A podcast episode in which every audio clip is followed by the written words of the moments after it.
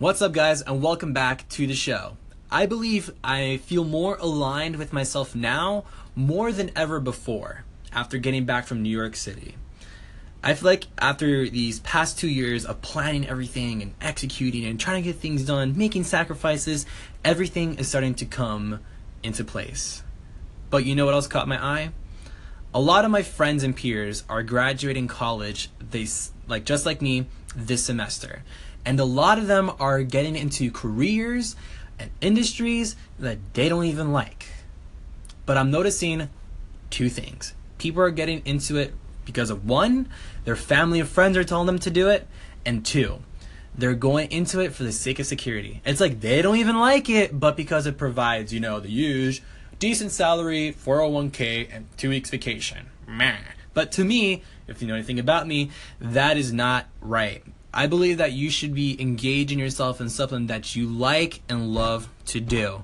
But most people don't even know what they like and love to do. But that's not the problem. The reason why they don't know what they like and love to do is because they don't really know who they are. So that made me think to myself, what can I do to help people get to know themselves a little bit better? Because this is a never ending journey of self actualization. Like, this never ends, but it's always good to know who you are, what you like, what you don't like, and what you love to do. So, with that being said, I'm to give you guys three simple tips that are to help you get to know yourself just a little bit better. Let's crack into it. Point number one I highly recommend everyone to travel alone.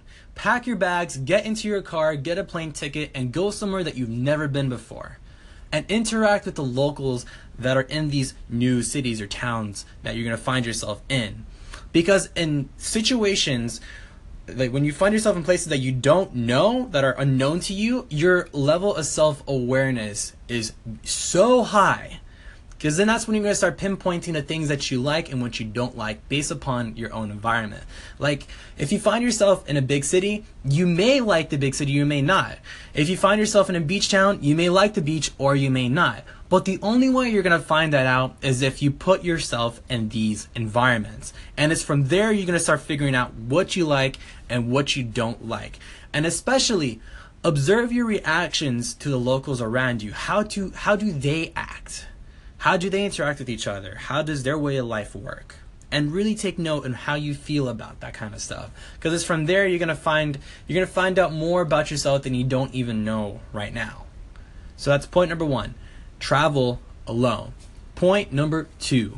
Engage yourself in activities that you genuinely love. Whether that be painting, reading, writing, public public speaking, longboarding, photography, whatever it is, get yourself into it. For me personally, that is public speaking and reading. Like, I love reading books on personal development. Like, I can find myself reading like a half a book in a couple of hours, but it feels like 10 minutes. Why? Because it's like I'm super engaged in it. When you doing something that you love to do, you find yourself that time passes by like it's absolutely nothing and start taking note of how you're feeling in the moment.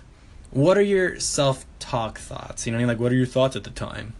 How do you feel about yourself? Because it's there where you're going to start finding out the things that you love and the things that you want to do with yourself. That's how I found me wanting to start a career in public speaking because I love to speak in front of people and I love personal development. And you put those two together, a public speaking career based on personal development, that's my life. That's what I love to do.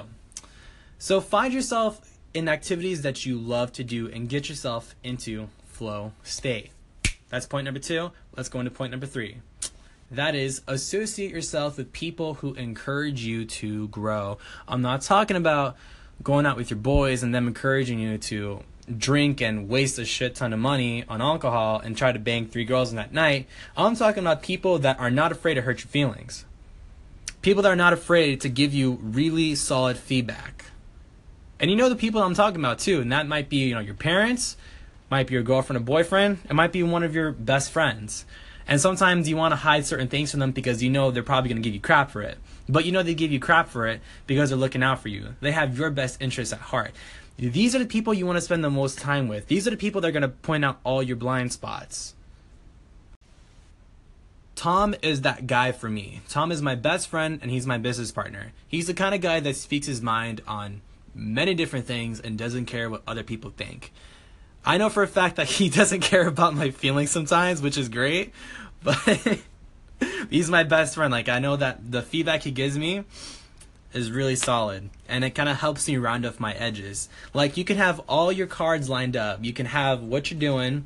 You're doing what you love, but there are some areas, there's some blind spots that need to be fixed. Like there is a saying, you can't see yourself with you in the frame. So you need someone that's going to pinpoint all the blind spots for you. Like Tom for me is that guy. You need to find someone that is not afraid to hurt your feelings, that's going to tell you straight up as it is what you need to work on to get to the next level. Whether that be parents, boyfriend, whoever, find someone that can do that for you. So, with that being said, those are my three points. First and foremost, travel alone. Get yourself into areas that you do not know.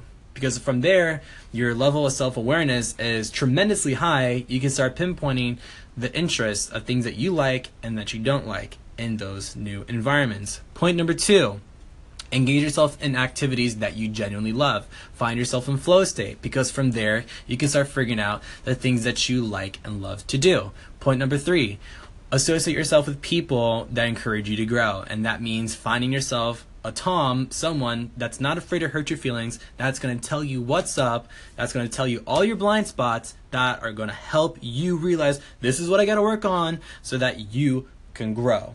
So, with that being said, I hope you guys got something out of this. Let me know what you think. What are some things that we can share with the world that's going to help people get to know themselves just a little bit better? So, with that being said, I hope you guys have a great night, and I will see you guys again this Friday. Take care.